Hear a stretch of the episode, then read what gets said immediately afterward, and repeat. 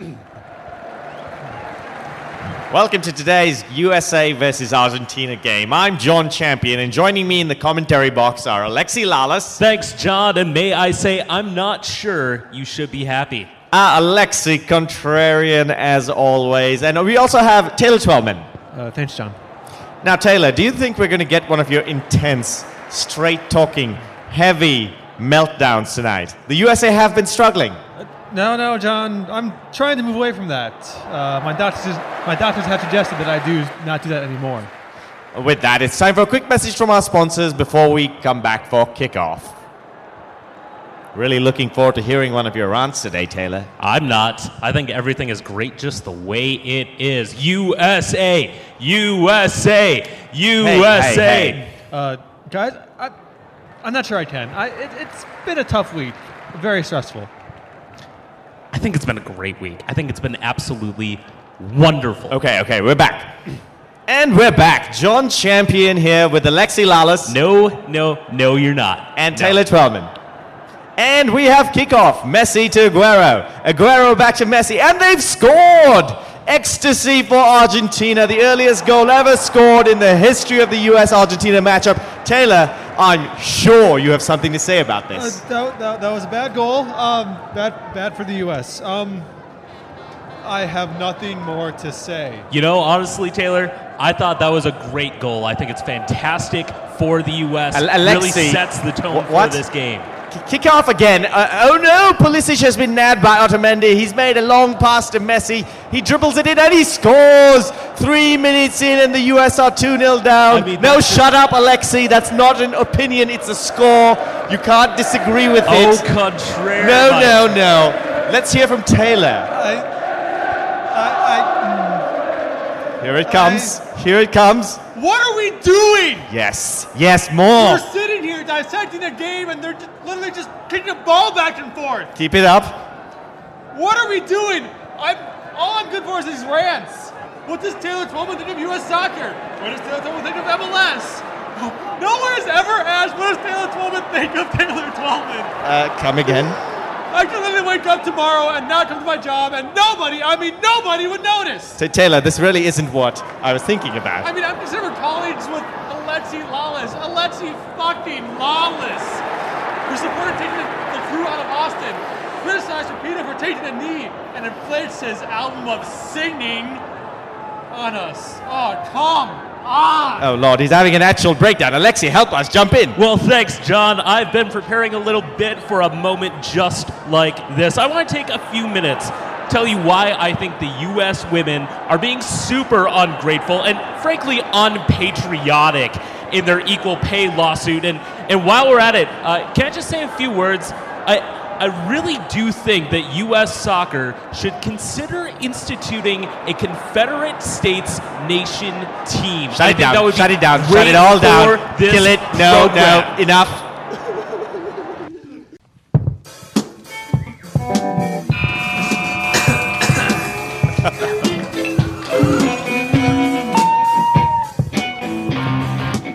Welcome to We Call It Soccer, a podcast by T United fans. I'm Colin. I'm Caleb. I'm Sasha. And I'm Notch. This week we're live at the Black Hart of St. Paul. I didn't even have to prompt y'all like last year. Yeah, like seriously, that was super awkward. thank you for thank you for knowing what your job is this time. It's great. just, just applaud and clap. That's all. Yes. Uh, so uh, I always ask a, a question at the beginning of our podcast, right? Like that's that's that's what I do, and uh, I came up with a good one I think this week, which is the, as you know, the the heart in black heart refers to a adult male deer, H A R T.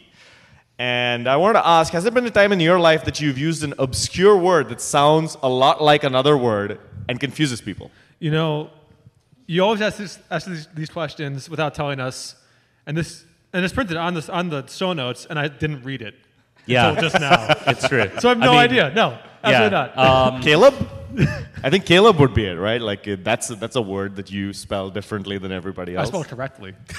I mean, So, I, there's I a will say this. Um, there was one time where I used the word burner, but I actually meant arsonist instead of you know the other other connotations. Um, I, I think beyond that, like Hart is quite possibly like I honestly I thought that Wes was just trolling me as an Arsenal fan by calling this the Black Heart and Yeah. being a Spurs reference and it, I, I frankly did not want to come here when I first heard it. I'm I'm glad that I turned around knowing that it is a male deer, but uh, this place is fantastic even though it was very confusing to start. Sasha, you got something for me? I, I have nothing for you. No. Okay, nothing at all. Okay, all right, sounds good. Um, well, uh, we got to talk about a few things before we get to Minnesota United. And we're going to do that in a segment that we call the championship. But the championship is a game. Is it a game? Is it a league? No, it's a segment where we discuss America's top leagues, the NWSL and MLS, where MLS had their conference finals. LAFC versus Seattle. Sasha, I believe you have a few things to say. Um, I'm glad Seattle won. Clearly. Uh, nice hat. Yeah, way, yeah. yeah. Uh, I also This, w- w- this is an audio medium. I know that there are people here. they are everyone that listens to this podcast, every and my wife as well. And my wife as well. But if, they, if they do listen, they'll know that you called me out for wearing this this hat before. It's a Seattle Sounders hat. it is It the is. Seattle Sounders hat. And I, uh, I, my faith was kind of shaken while we were recording because this game was live while we were recording last week. Yeah. You were. Yeah. You were very nervous. I was, even though I was, I was teasing you a little like bit. it, yeah. I was teasing you a little bit, but then Seattle won. Oh, so we won really. three Yeah. one. 3 1. Uh, early goal, though, for LAFC. Atuesta, who has been a very underrated player for them all year. Short from a direct free kick. Beautiful shot. But then they just kind of fall apart. Honestly. Yeah, and it was a little bit shocking to see that happen to LAFC. Just it, they weren't up for the game. It's, No. it, it was one of the few times where they did not seem ready to play a game. Like they seemed tired for some reason. Wait, wait, wait. We can't go into analysis. We don't have Bobby Warshaw here to tell us how things went. So, I mean, let's not, you know, We're not jump from Sounder at heart either. So. Uh, I will let you know, Sounder at Heart, like they actually play media games where Brian Schmetzer is the coach for the team. I'm so jealous of them. Like they get Brian Schmetzer to coach them. It's kind of like I mean, 55 won that Carl Craig Yeah. for our futsal tournaments. yeah. We want us to get Adrian Heath to coach No, the EPL no, team. no. no, I, I, do that. I want Brian Schmetzer to coach the EPL You team. can fly I- in. Uh, I, I tried asking uh, Bob Bradley, but he just told me to get lost. Anyway, um, so so Seattle. What what happened with Seattle? Ruidíaz like came online. I'm so glad that he's getting hot right now. Um, he scored the first right goal. Odero gets the second, and then Ruidíaz gets his brace in the 64th minute. That's two notch. It is two. Uh, two is goals. two. Thank you, thank you. I appreciate it every Yeah. time. Yeah. All I right. mean, it, I think it is just Seattle knows how to turn things on late in the season. Yeah, And they're- multiple times at this point. They're doing this thing where, like, past couple games where Schmetzer's interviewed, like, no one believed in us. My dude, you played your first two games at home. Like, you're the, you're the favorite, and they're- you're Seattle. You're in the playoffs every single year. No one believed you. Come on. That's Minnesota's line. You can't steal that from us. Well, hey, uh, I. I, I want to keep talking about this game, but I, I have to get to this next one because it's probably the happiest moment of my life. I'm gonna- I'm I, I don't have with- children, but uh, it, I believe if I did, it probably still wouldn't be better than And I'm this glad game. that the audience is here right 'cause- now because you'll keep your clothes on for this, right? Toronto FC played Atlanta United. Atlanta United getting beaten out of MLS. They're done. We don't have to hear about them anymore until next year. Yeah! what? What up? Uh, so happy. Notch. So happy. You realize there's not promotion and relegation. yeah, they'll still be here next year. Damn it. Yeah. Like, All right, I- I'm going to go suppo- Yeah. subscribe to Soccer Reform now. oh no. All right, I was in class for this game, so I didn't get to see it as much as just experience the last five minutes on Twitter, and I, I, I don't know what happened. Yeah, you blacked out, but our Twitter account tweeted so many times. It really did. It really did. I mean, it, this game definitely. It looked like Atlanta were going to steamroll very early on. Julian Gressel uh, with a tap in from a Pity Martinez counter, but uh, getting that penalty save from Quentin Westberg probably that might have been the biggest save of the year. And I'm saying this as a Minnesota United fan that also saw a huge penalty saved right in front of me. So like uh, it, it these things do change games and it just made me feel like Atlanta was cursed after that moment. Yeah. You did, you did tell watching the game that Toronto had a few uh, extra bounce after that penalty save, and they scored like three minutes later. Yeah. Um, through Ni- Nicholas Benezet, whose name I definitely didn't hear on the broadcast for the first time when he scored. Sounds like a delicious uh, bagel, or not bagel, uh, donut made in Louisiana. Yeah, yeah, like uh, dusted with powdered powdered sugar. sugar. Yeah, exactly. Benezet. Great. And beautiful goal, too. Not as beautiful as Nick DeLeon with, oh, That's a goal you can sprinkle Yeah. with sugar That may Oh. be the best goal? Yeah. of playoffs. I, I believe, yeah. Nick DeLeon, though, he got cut by from DC last year. Yeah. For he came back very late in the season, scored in their playoff game that knocked DC out. Yep. And there were some doubts whether he was going to come through for Toronto because he'd had his, his injuries, much like Ike. There was some skepticism based on his injuries, but he's come through huge, especially in these playoff games. Yeah, and I think if, if I remember right, uh, DeLeon, it was a ACL or something like that. So it was really bad. Yeah, so there was plenty of reason to think he would not be anywhere near his best. I don't know if he was at 90, 95% of what he was, but he was certainly good enough, particularly late in the season for Toronto. And I mean, it, it's happening again. It's Yeah. happening again. doing it without their best striker and Jozy Altidore, and it's well, it's happening again. Three out of four years, Seattle versus Toronto, and you know, Seattle won one, Toronto won one. Seattle's hosting it for the first time, hosting MLS Cup for the first time. Yeah, in And front of it's sold out. 69,000 people. Nice. It's going to be incredible. Nice thousand. nice thousand. Uh, it's too bad it's not on April 20th. But uh, Ah, hey, last word on this. Your predictions. Uh, nah, no, you don't get one. You're going to say no, Seattle. No, just say it to the mic so everyone else knows. I honestly think it's it's going to go to extra time, and if like Toronto could beat win it in extra time, but if it goes to PKs, Seattle has it. Ooh. Um, I'm going to go, I think Seattle in normal time. I think probably a 2 1 win. I also think Seattle in normal time. Uh, Ruidíaz is peaking just when he needs to, right? Like you said, and I think Toronto just is missing that. They got lucky in North in against New York, and I don't think Nick DeLeon, De Leon has another streamer like that in him. Honestly, I think they're playing on turf. I think they're playing in front of the home crowd. I think there is enough there to put. Although Toronto beat Atlanta on turf, so who knows? I'll just be Yeah. contrarian. Why not? Toronto 2 hey Alexi, All right, hey, with that, it's time for us to make a little switch here. Uh, and while we switch, folks, Sasha is going to step off so Andy Greder can join us. We're going to play a little sketch that we did early on in Caleb and Colin's time on this show. career is that a thing? Sure.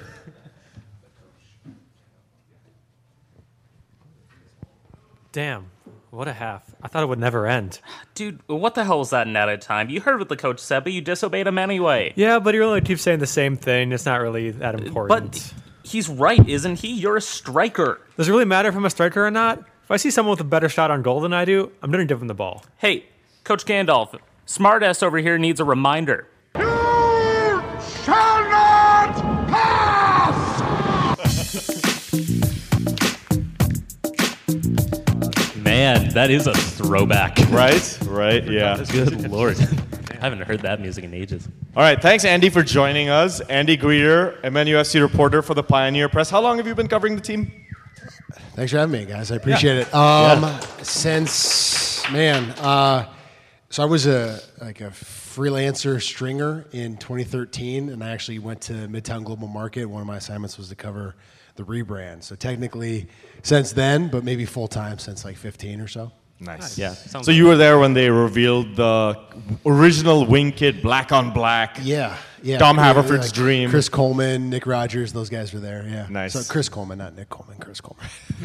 right, right, right, right.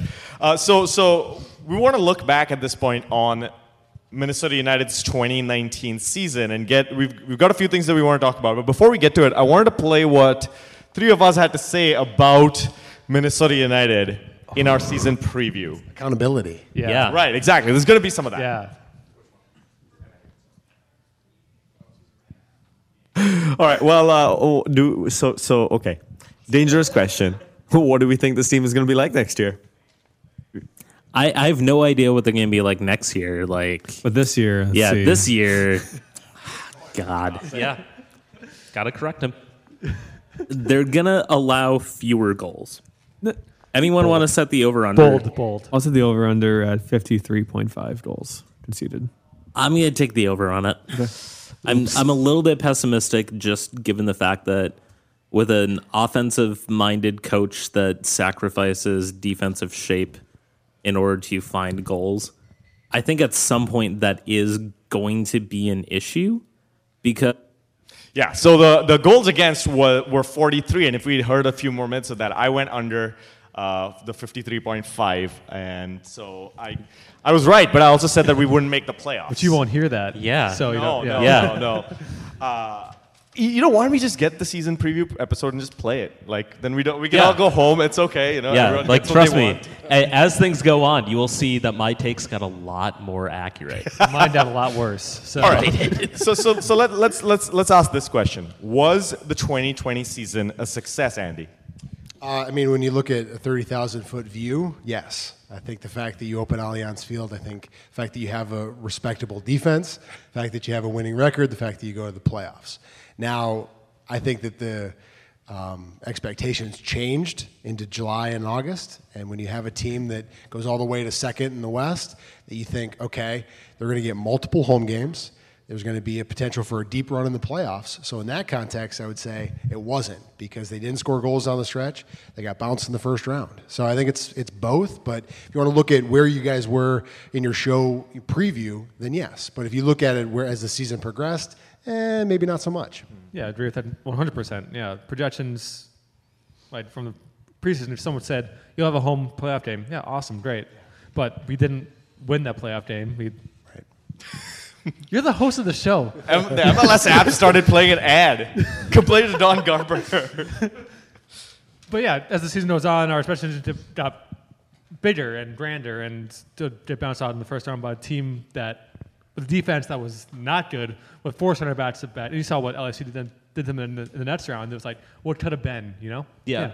I, I think a lot of the pieces were there for it to be on the field a success. I think certainly the defense coming together much better than we expected. I think the health of Ike Opara was a little bit better than we had some pause for. Um, things could have been a lot worse for this team. That said, I, I think we do need to address the fact that the offense underperformed. So, Absolutely. and and that wasn't even to uh, the standards that we had in July and August. That was just really to the standards that we set out for the start of the season. We were somewhat concerned that this offense would not quite fire. And that's basically what happened. Now, one of the, the turning points of the season was something that Andy that you've covered in uh, the Pioneer Press, which was Francisco Calvo's exit. I, when listening to some of these early shows, we were talking about how Francisco Calvo scored in the preseason games. He scored against Vancouver. Man, uh, striker Francisco Calvo might do something. And, and there, but there were some whispers at the end of last year as well about kind of is he the best influence? Where, where is he playing? But you talked about how his exit really was a positive thing for this team. Yeah, I mean, when you look at um, where this team was a year ago to where they were this year, so much of their success was accredited to Ike and Ozzy and Vito and Roman and, and all of those guys. And in the first seven games of the year, they were actually giving up more goals this year than they had given up in 17 or 18. So all of those additions weren't producing on the field. What did happen was Calvo got a red card in Toronto, then sat, then got traded, and from then on, they gave up about a goal a game. Was that trade going to happen before the red card? Uh, well, there was so so. As I was doing a, a story to set up the playoffs, I started to ask uh, around to different people on the team, uh, different support staff, and and the like, and and they said that you know we wouldn't be where we were today, being the playoffs, if that trade didn't happen. Now I don't know if it was kind of the straw that broke the camel's back a little bit. That red card then kind of set things in motion. Um, I talked to some people that were exasperated by the fact that he wasn't held to the same standard as other players last year. And they felt like how he was still given kind of carte blanche at the beginning of this year, they were frustrated by it. So that red card and some meetings that certain players and certain influential people at Minnesota United had with Heath in particular really set the stage for that trade to happen. So I think that that was kind of uh, kind of the line drawn in the sand that we're not going back after this red card. Um, I don't know if it was going to happen before, but that was really kind of an impetus for the trade to happen. Do you think there's an alternate universe where Calvo stays on the team and the Loons still make the playoffs? I think that given where some of the leadership changes had come in, I think Ozzy had kind of exerted himself to be a leader, and there was mistakes that Calvo would have that he wouldn't hold himself accountable to, and other people would call BS on and be like, "Why is why is he ostracizing someone else for a mistake when he makes a mistake? He just goes, ah, my bad, and that's it." So I think it was swelling enough that it was going to happen. Um, I don't think it was, you know, going to continue on down that road. Um, I think that you know they talked about just being more disciplined defensively, and I mean we saw that year year over year that Calvo was not disciplined defensively, and also lacked effort. And I think that was those two things together um, really set the stage for it to happen, red card or not. So yeah, go ahead. so I just want to say if he, if he doesn't leave, that closes the door on Chase developing this year, and becoming a starter, and making the U.S. men's national team that he has, well, the roster at least, or not the Yeah, roster. Pre-camp, Pre-camp, pre-camp. yeah. Yeah, which is great. Yeah. And good for the future of, of Minnesota United. And bring in veterans of MLS like Ozzy and Ike, bringing a lot more controlled, mature, experienced voices into the locker room, which I didn't think I don't think MLS uh, Minnesota United had with Calvo or with anyone in the team, honestly. I'm glad you brought up Chase because I want to talk about new players and their contributions and start with Chase and Hassani Dotson. And we have just a little bit of an excerpt of what uh, we had to say about them. So let's hear a minute of that. Okay, we had two new signings this week. Gasper was not a surprise. He was, if anything, expected to be maybe the rookie that has the quickest path to minutes. Being a left, possibly left back, At the draft, yeah. Yeah, Uh, possibly in the whole super draft. uh, starting with the starters in the exhibition games while while Calvo was on international duty. Um, Hassani, Hassani Dotson, though, is a surprise to make the team. A little bit, yeah. Um, I frankly look for your didn't rate him that highly when I was watching game film from his college stuff, but he's apparently really impressed in preseason. He's shown some versatility. He's played right back. He's played center mid. All right, so we were not high on Hassani Dotson. No, we were not. Gasper got like a, you know, well, yeah, he's okay, he's good, you know. And so, but they've been the revelation of this year. Yeah, them and Mason Toye, honestly. Yeah. Um, Hassan Dotson is, uh, I don't know, uh, fits everything wrench you can just throw into a problem and you'll like, oh, he's right midfielder, awesome. He's great right back. You can fill out left back a little bit, great. And Chase became a foul prone left back, but still was an angry guy on the left back that was defensively solid and could eventually, when he got forward, could send some decent crosses. I think the fact that um, you guys doubted uh, Hassani Dotson at the start was just based on the track record of what this club has done with lower level Right. draft picks. So it was like, Thank okay, you, they haven't Lord. gotten Yeah. anybody that's Giving made the first Yeah. team. So it was just like, well, who is this guy? What do we know about him? Well, the track record says he's not going to stick around.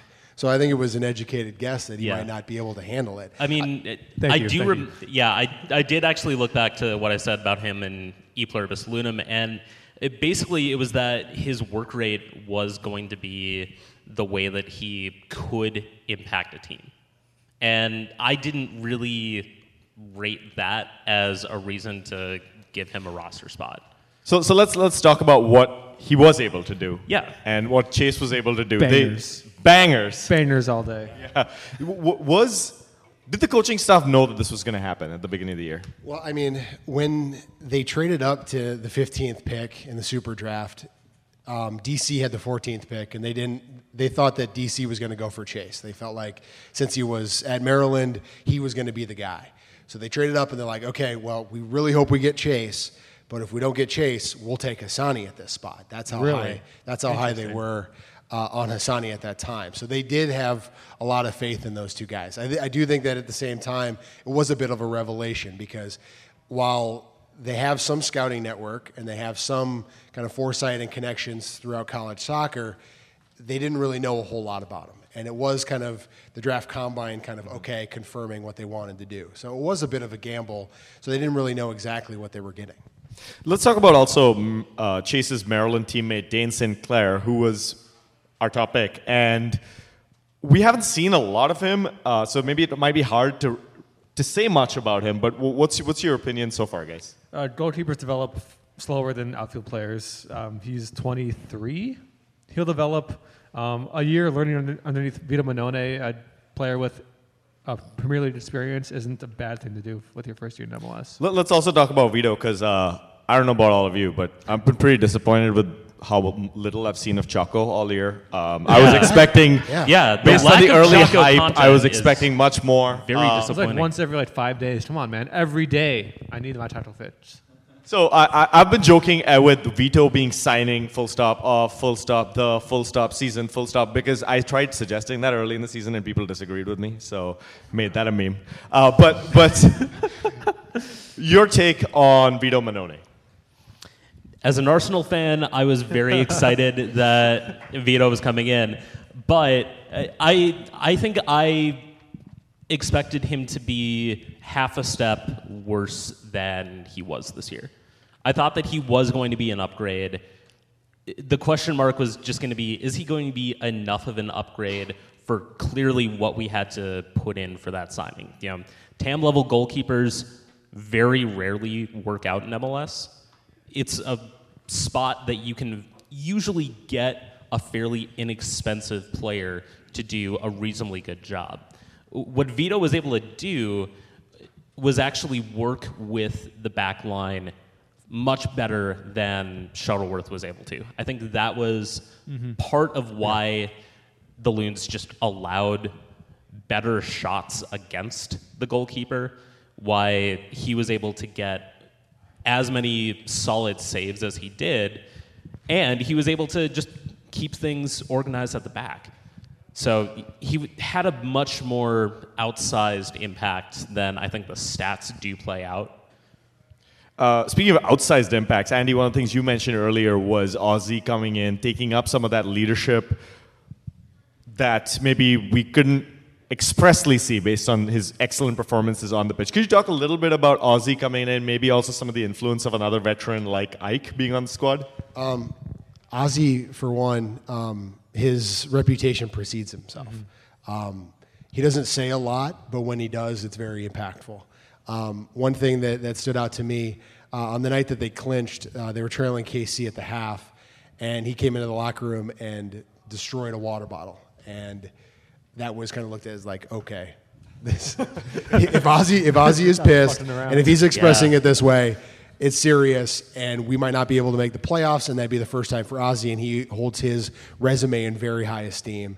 Um, and holds it up very much for, for what his career stands for, and making the playoffs every year is, is one of the top things, and all the, the cup finals that he's been in as well.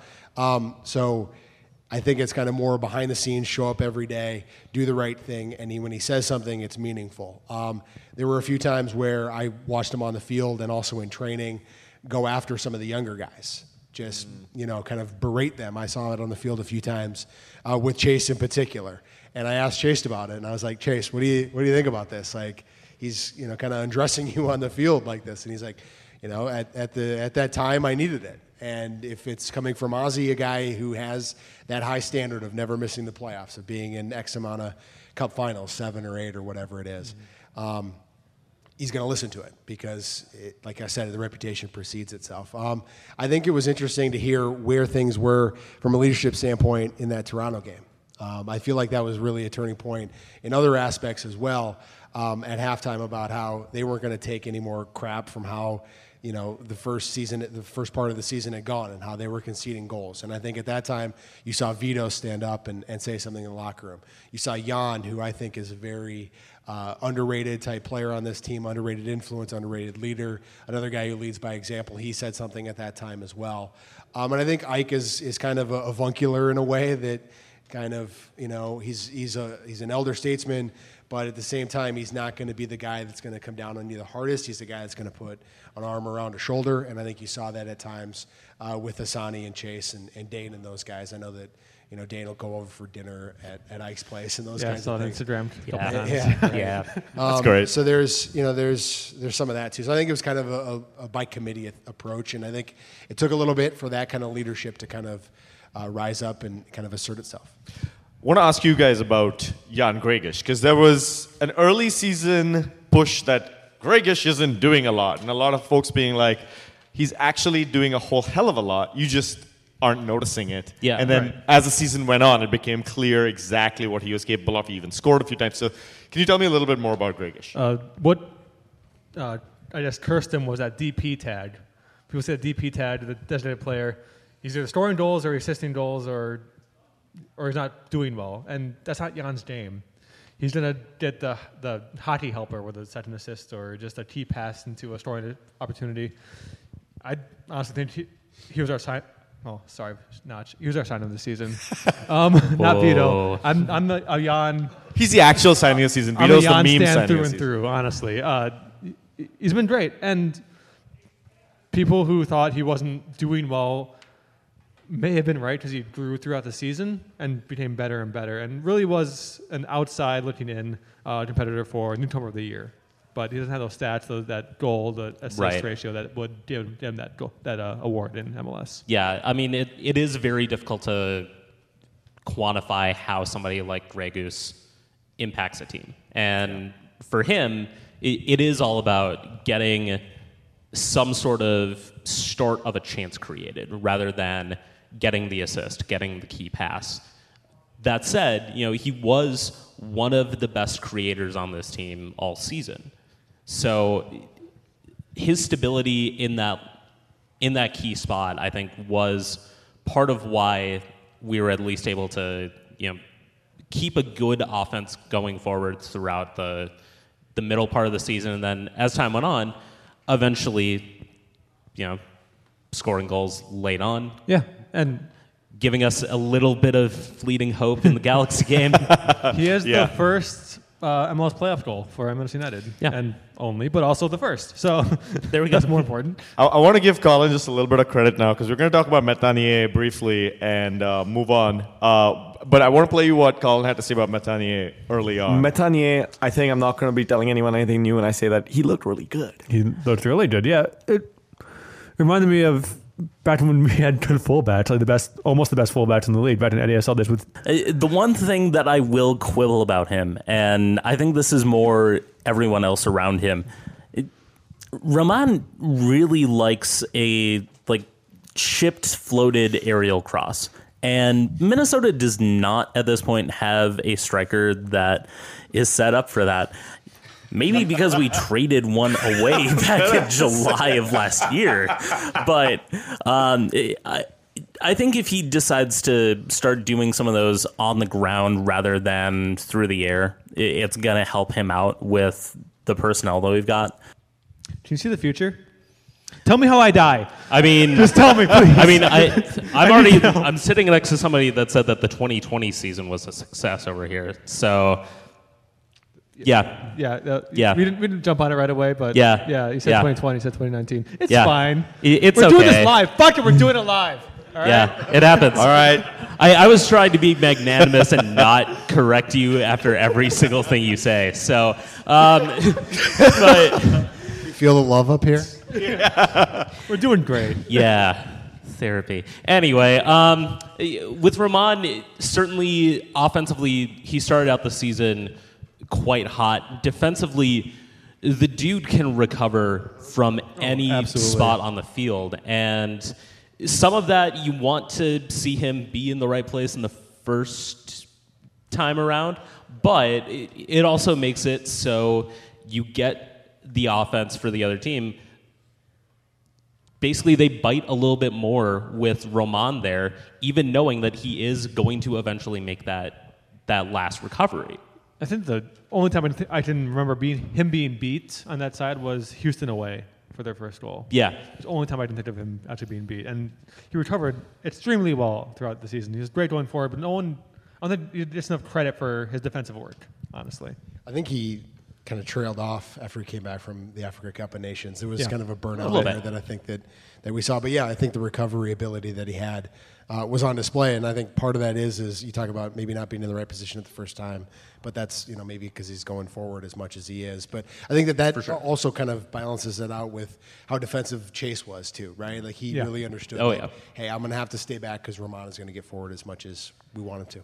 And he hasn't had, Roman hasn't had an off season that other players would have over the summer coming from a European league to MLS.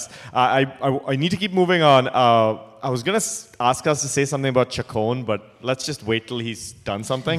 Let's see him play I think more the than real, once, shall the, we? The, the real tragedy is here. We don't have time for Ally Hamis Ng'anzi, but not uh, person. I, Oh, I man. want, I want us to The, the sketch carried it last week. The sketch last week. I want to I want to talk about your best and worst moments of the year. When you think back to um, 20, 2020, uh, what uh, w- what about 2019 are you going to remember? And if you could not repeat, that would be great. Ooh, If I were to repeat, I'm going to go first then. Ha ha. Ha ha. Jerk. Gotcha. Um, I think my wor- the worst moment of the year is probably the Toronto game. It was a low point. It really was. Um, Just say a couple of words about it. um, losing late, having Boxall probably have his worst game as a, as a professional. The two late red cards. Our captain with a cheap red card. Intentional. You think it was intentional? All right. I, I do. But- I, I think he just lost it. Yeah, Yeah. That could- that- you're probably right. Yeah. Um, and then probably best moment. That's a really tough one. I, I'm gonna let some. I'm gonna t- t- took probably the most obvious worst moment to the best moment. Uh, LA Galaxy at home, nil nil. It was a hell of a game. We thought Calvo's out. We're we're done for at the back. Eric Miller stepped in. We had a clean sheet at home against a team that was at that time doing better than we were, and it was just a great defensive game for us. Um, I'm going to go with uh, best moment, uh, Vito's penalty save. I mean, aside from that being directly in front of me, like, I, I have not freaked out at a single insane loons moment like that since Christian Ramirez beat the Cosmos. Like that, that I would, was I would agree with that. yeah, same. that, that was the single like individual moment rather than a game that I think was the best. Worst moment, I have to go with the recency bias and say that the playoff loss. It that was a game that seeing that Galaxy team, we should have been able to beat them. And the problems that the Loons had coming down the stretch were the exact ones that did them in. So knowing that, you know, this was something that you could game plan for a couple of weeks for, figure it out and do something different. Instead, we had a lot of the same. And that made it really hard to ultimately view the season as a whole as a success because let's face it, if something is a success, it shouldn't be breaking your heart at the end of it. Yeah, dovetailing off the, the negative side of that, I think the worst moment was Angelo's missed header uh, in that game because I felt like it was indicative of the struggles that he had, and I felt like it was indicative of the struggles that the attackers had, especially at the end of the year. Uh, in the post-game press conference, the attackers didn't score in the last five games, um, so it was a problem going back, you know, weeks and weeks. And I asked Adrian about that, and I said, you know, it's been a theme kind of all year. He goes, all year? And I said, yeah, in the last five games, your attackers haven't scored. And there's also multiple times when I've gone up to Blaine and been at training and said, how do you generate more out of this attack? And he's like, well, I'm happy that we were creating chances. And that's what he would say. and then there were times, the and then there was a time that I remember I was like, and now the chances aren't coming. And he's like, well, we just need to get back into the right spots. So, yes, it was an overall theme throughout the year. The lack of goals, the lack of goal creation, the lack of chances, the lack of finishing um, was probably the worst negative on the year. The best moments, um, I think, um, Hassani's banger to clinch a playoff spot. Yes. Um, and I think Ozzy's first goal at Allianz, I think, are two special yeah. moments. Yeah, very much so. special. I'm, I'm going to jump in real quick. I think my worst moments were three away losses: New England, Atlanta, Atlanta, and uh, Yeah. for Chicago, reasons. Colorado. Right. Oh, I was. I, You were at all oh, Chicago. Yeah. Yeah. I was. I was Actually, at. come to think of it, yeah, Chicago was probably my darkest moment. Yeah, Those with, were all- with Calvo. that game was with Calvo. really Yes. cold. Yes, That those were game all was frustrating. very cold, and I was very sad drunk during that game. I think uh, I'm, I'm, gonna, I'm going to continue the trend of not just picking one and cheating on my own system by saying the best moments were Cincinnati and New Mexico United. Ooh. Watching this team just clobber the opposition with goal after goal. It's great. uh, after can watch years. the team just like, oh, I don't want a close game. I just want a, uh, just a thrashing. And we got Right. it a couple times this year. It was Uh, that was. Yeah. It was really beautiful. Um, before we, we jump to the audience for a couple of questions, what are your expectations for next year? Uh, new key attackers is what I think is going to happen. Uh, number nine, I think Angelo is unlikely to be back. Uh, he's under contract, but if that means a loan, a trade, uh, something, a transfer, something along those lines, I think that's uh, going to happen. Um, I think that they like Mason, but I think that they're uh, probably going to spend their most money at that spot going forward. Yeah. Uh, Darwin, uh, I think we saw it multiple times this year how we'd fallen out of favor with with Adrian Heath. I think we can look at the U.S. Open Cup, uh, you know, coming off the bench in that one um, as probably the biggest issue that they had. Um, so a new number nine and new number ten, I think that's probably the biggest expectation going forward. And I think you want to talk about disappointments. Uh, Robin Lod, uh, he struggled mightily uh, this year, especially given his wage bill. So that's probably Yeah. got to be something Yeah. that's got to be turned around. Um, I, I very, I was very close to saying worst moment seeing Robin Lod's salary figure. Um, yeah, that's up there. Yeah, I mean, it, I think the issue um, in saying that we need a new number nine and new number ten is that that's something that you do need to spend designated player money on. Like, I'm a little bit concerned that having both of those slots needing an upgrade, but already having Jan Gregus and Thomas Chacon on DP deals, maybe some sort of magic will happen with the new CBA that allows us to Well- go that extra mile. Otherwise, I I do think yeah, going out and getting a new number nine is going to be the biggest priority, and then possibly seeing if Chacon can turn into that number ten. I Yeah. do think 2020 is going to be a season where this team does lean more heavily on those guys that were breaking through. Chase Gasper, Hassani Dotson, possibly St. Clair if he can take a step forward this winter as well. Chacon, those guys are going to be the ones that lead this team forward. I still think the window for this team is probably 2021 rather than 2020. So that might be something that they look into. So then, uh, is Ozzy and Ike in that uh, in that fold? If we're looking out I think two Ike years, is for this sure. Ike is. Ike is for sure. Ozzy probably not. I think. Ozzy's- I think. I think once his, oh, we'll, we'll see how next year goes. But I think he, has, he had a two-year deal when he signed. I think that was Yeah. it. After that, Yeah, and I think I think the goal is going to be for Hassani to be ready Yeah. to be the number six for this team for years to come. which I'm all for. Um, as far as the 9 10 signings go, like, it's okay, man. LA Galaxy has four DPs. It's we'll, we'll do four, right? Yeah. we'll do uh, some South American team to pay all of his wages and that some Yeah. one of the best players in the Yeah, South America. there- there we go. It, it'll happen. Yeah, that'll happen. Um, Sure. So it's the CBA. Please. know, Don Garber loves us. Um, I think next Yeah. year, looking at 2020, it's playoffs or bust. We have to do a home match in the playoffs. You has to be in the top four, otherwise it's, it's regression, and we don't want that. Um, I think the biggest question mark right now is goalkeeper, honestly, because Vito is up in the air. We don't know what his deal is with Reading. He's probably not going to stay there, but if he has other options in Europe, does he want to stay there in, in Europe? We to come back to Minnesota. It's all sounds a big shrug emoji, honestly, honestly, in gold right now. Um, so really, on both ends of the pitch, we're we need something substantial to Everything else onto. is filled in. Yeah, Yeah. We, got, we got the middle filled in. We filled in. Yeah. So So- within the lines, the lines. Some changes that we've already seen have been with the coaching uh, apparatus and the technical apparatus.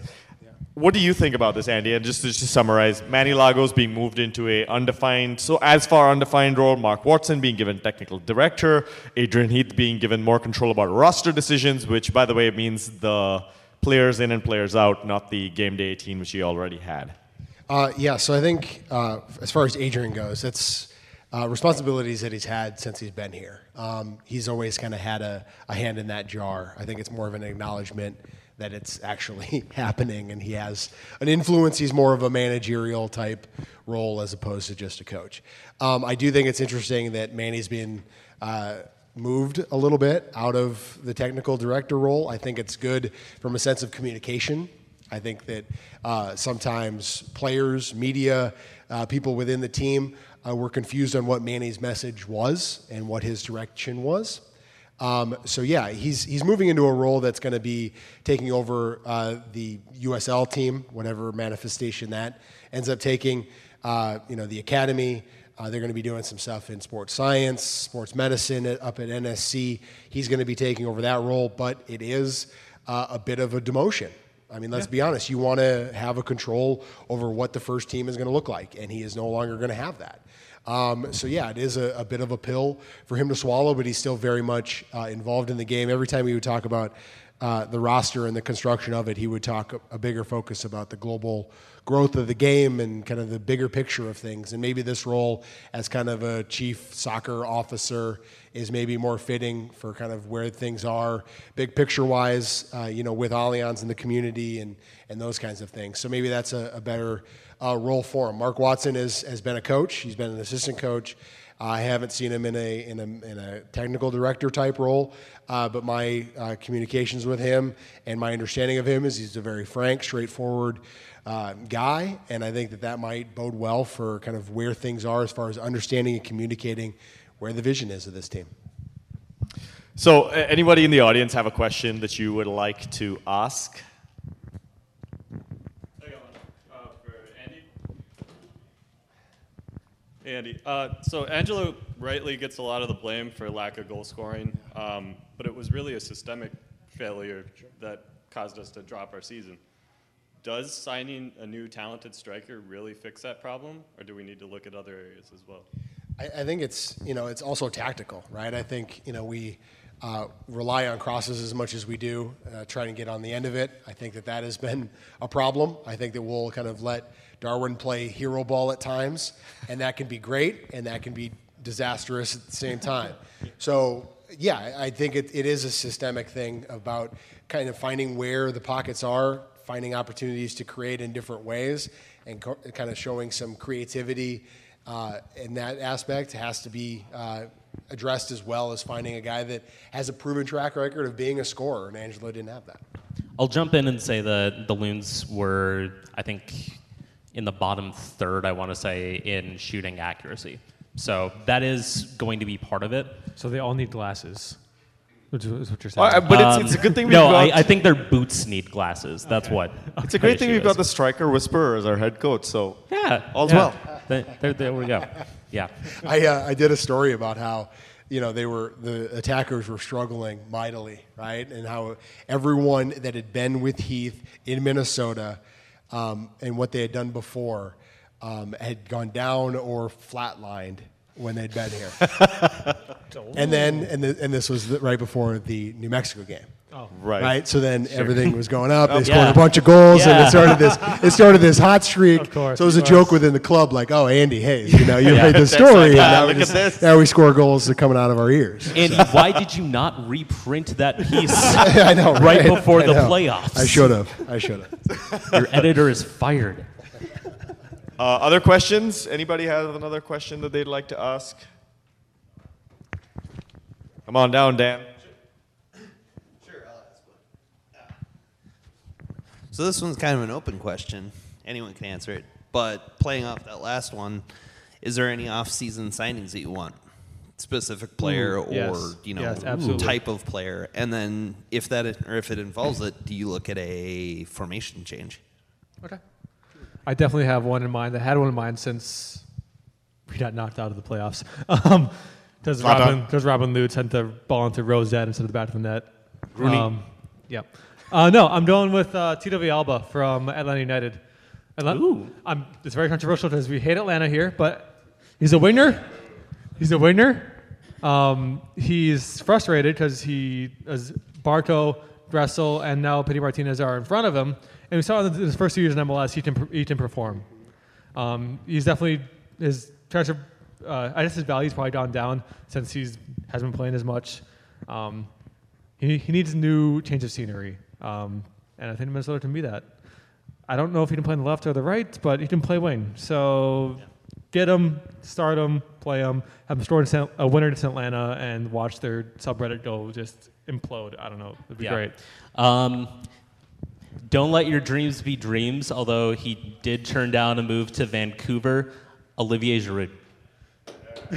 I'm, I'm dead serious. I mean, true Arsenal fan here. No, I mean, it's not only French forehead. Yeah, not only does Minnesota really thrive with strikers that apparently don't know how to score, um, but i- i- in all seriousness, he does have the finishing ability that I think is lacking. He has the positional awareness. And the heading ability. Yeah, the header. Yeah, the heading ability I think is something that this team desperately needs. They need somebody that can finish off aerial crosses because again, you know, we we traded away somebody that knows how to score from two yards out. Is he in Texas now? I, I think he might be in Texas. Oh, weird. Okay, yeah. cool. Interesting. Yeah, might, um, I think he's playing for Austin Bold. Oh, yeah. Yeah. Jermaine Taylor or Thomas DiViardi? Which one? Uh, let's go- a Deep cut, deep, deep cut. they both missed their penalties and they lost to Phoenix, which is you know fun. Yeah. Um, I would say, um, uh, like, like you said, Caleb, I think proven or at least understood MLS Yeah. talent uh, is key. Um, I think you saw it with Ike and Ozzy, somebody that you know is proven in this league that can get the job done is something that, that needs to be continually uh, a page that they turn to, to to try and add talent. I know that uh, they've got uh, scouts and staff members in Europe right now. Um, I know that they're not uh, going back to France at the moment. I know they're not going back to Finland at the moment. I don't What think they're going back. Tanzania or I the was- Czech I was- Republic? Oh man, yeah. you just stole it right from under me. Are they going to gonna say, I don't think they're going to the third level of the Czech Republic League. Um, but they're exploring new markets in, in, in Europe. So, you know, that could be good. That could provide a Jan, that could provide a Roman. Um, but it's also could provide a Demidov. So you know, there's there is that kind of cautionary tale or unknown, quantifiable transition type piece. But um, yeah, so I think that they they should explore both internationally and domestically uh, to uh, continually build out this roster. When we talk about kind of needing a new number nine and a new number ten, I think it's interesting in the context of well, there is Mason Toye and there is Thomas Chacon. There are players that are part of the stable now where in previous years it was well, we need somebody because there is no one else to keep that seat warm. So I think that we're starting to see uh, a little bit more develop, a little bit more uh, roster depth too. So Andy, if, if folks want to follow your Twitter, if they want to follow your writing, where where are the places that they should go? Uh, TwinCities.com slash Pioneer or slash uh, Minnesota United. Uh, all the stories live there, um, and then uh, at Twitter at Andy Greder. All right, perfect. Andy, thanks so much for joining us Yeah, for the show. Much Thank you. appreciated. All right, man. Much appreciated. I know you got to get out of here, so we'll continue the show uh, in, in just a second. Thanks, guys. That's- yeah, thanks for coming. Thanks, guys. Appreciate it, man. See ya. Thanks, guys. It was fun. Thanks. Yeah. Sasha, you want to jump up here for the end here? Are we just doing the? So um, we, we, we've got a little bit of, of show left here, and uh, one of the things that we got to do is jump into our final segment that we call Confessions, where Colin tells you everything he knows and that you should forget. Watch this. These are my confessions. Just when I thought I said all I can say, my chick on the side says she got one on the way. These are my confessions. So there comes a point in everyone's lives where rather than tell stories about what other people are doing, they actually need to confess for themselves.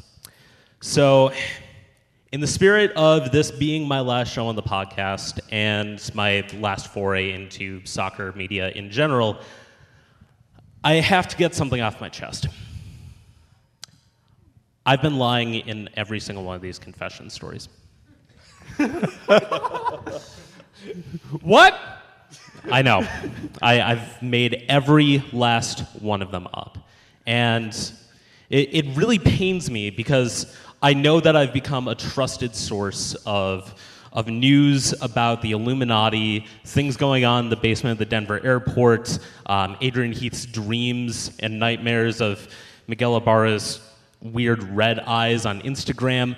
Um, but all of these, all of these have been a lie, and I, the thing that pains me the most is that I've really deceived you all about why I've done it. Why, Colin? The truth is that I've been a Minnesota United employee this whole time. Eric Oh, Durkee God, hired me. Durkee hired me all the way back in 2015 to. I know this this is a very long con, but uh, he hired me back in 2015 essentially to be a, a rabble rouser, a shit stirrer, so to speak, knowing that this team still needed to get some organic media reach. So what he thought was basically the same idea of like having a burner account, except for in Twitter, in, in podcast form. Like he basically wanted me to go out and say ridiculous things that would cause people to then still get engaged in podcasts like ours.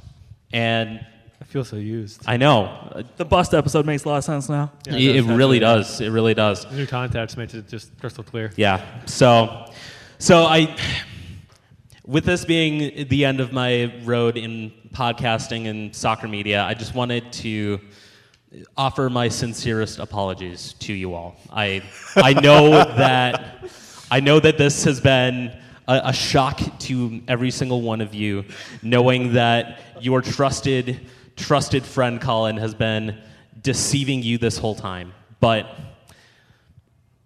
so it goes. I'm just surprised they didn't do better with you working for them. You know, like. Uh, It's, dude, y- you realize that I haven't been able to get a paid media job at all. Like, th- there's probably something to that. Okay. Okay. Well, I, I just want to say thanks to Colin because uh, you jumped in, and so did Caleb. Uh, but this is not your moment. Put Yeah, your hand out. I'm still here, so- Um, Yeah. Caleb's not quitting. In, in in July of 2016, I was struggling because my co-host just left the show, and I had some guest hosts who were helping me out. Uh, but um, it was clear that they didn't want to keep going on the show the whole time, and I put out an ask on Twitter saying, "Hey, I need some help. Anybody, if you like the show, come on board." And these guys responded, and I was Colin was the first one I met out of the two of them, and it was clear right from the beginning that I wanted to have him on the show, and it was it's been great. 151 episodes. The first one being on August 9th.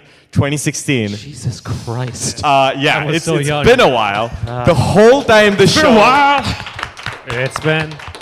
The whole time the show has been called We Call It Soccer, but even back when it was called Tough Cast, uh, a lot of great sketches, a lot of good times hanging out, watching soccer, writing down stuff, and uh, just uh, like I said this to David Martin on Twitter, but it's gonna be fun just sitting and watching soccer, you know, and having some fun God, times in the future. Yeah, so I honestly, the reason that I decided I needed to move on from making so much soccer content was that I, I just I wanted to enjoy soccer again because ultimately this is a very fun game of people kicking a ball around, and when you immerse yourself too heavily into it, you start to lose sight of how fun this game is. Wait, it's So- fun? I, I know. Oh, no, Like- that's not you too. Yeah. Don't leave me alone. all right, Nick, it's you and me. Yeah, I, I think we'll I think go to Notch's house. It's all right. I'll just make cookies. Um, Deal. Point well taken. Point well taken. Uh, joining us on the show as a main cast member for the future is Sasha over there. If you haven't met him already, go say hi at later on. Really excited to have him jump on board Yep. with us. Yeah, and I, I just wanted to say one last thing. Thanks to all of you and all of you jerks that didn't show up to this podcast. yeah, Dad. It's true. It's true. He's in Not Wisconsin. a- It's a long drive. I- He's here next weekend. It's yeah, yeah, sure. But um, thanks to all of you. It's it's really been fun hearing all the positive energy and comments from you guys throughout the years. It's it's really really been rewarding. That's the thing that's kept me going as as long as it did. So I appreciate it. I have one of the things I've appreciated the most about having Colin on the pod is his ability to bring some of our sketches alive. Uh, there's one that we did way back in the day about uh, the Fort Lauderdale Strikers that still to this day is my second most favorite thing that we've ever done on the podcast. Second most favorite. Yeah, the the mo- the single most fun I've ever had on this pod uh, is going to be played for you after we do our credits before we, the music rolls. Um, but before we get to that, I just want to ask the good people sitting on stage with me where you can be found on Twitter. Uh, I'm at Pickup Lion, L I O N. You don't want people to follow you anymore? Say, say, say it one more time. No, I, I was I was going to like bask in the moment. Oh, but- best for last, Yeah. naturally. Sorry, sorry to ruin your moment. Uh, I'm at Olsen716. Our theme song, if you like it, is by Tectonics, a local band. The song Lustless. They have two new songs on Bandcamp that released two days ago on Halloween. They did it. I, I was wondering when their like latest stuff was going to drop. Yeah.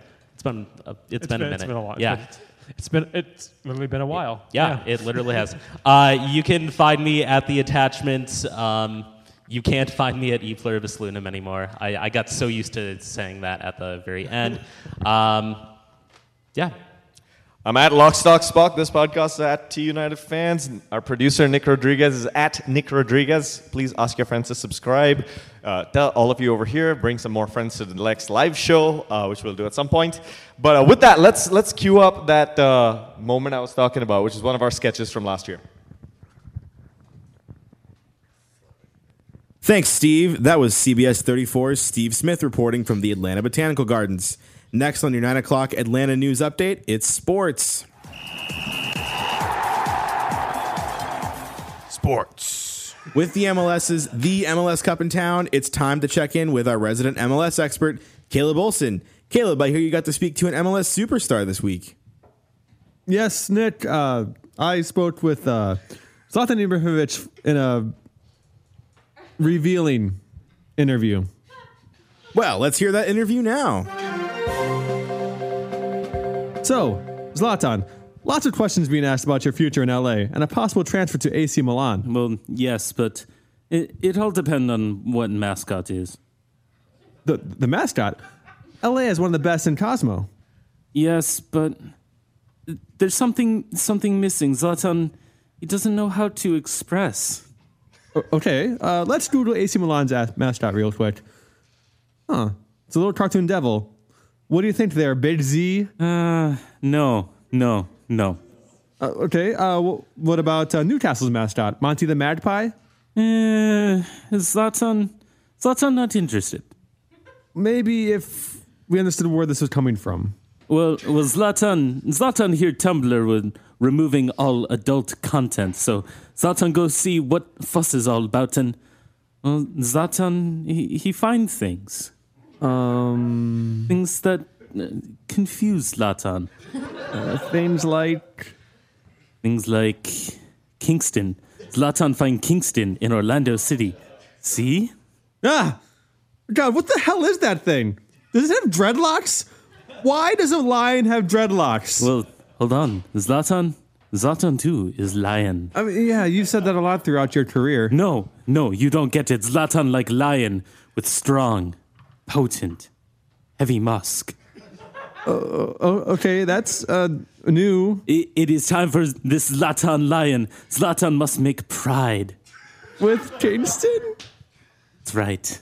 His beautiful dreadlocks on Zlatan's bare chest, his beautiful eyes staring deep into Zlatan's soul. Uh, Zlatan. His hairband lying on the floor next to his and Zlatan's clothes. Zlatan, I'm just gonna go out on a limb here, but did did you find furry porn on Tumblr? Zlatan, I, I have never felt so alive.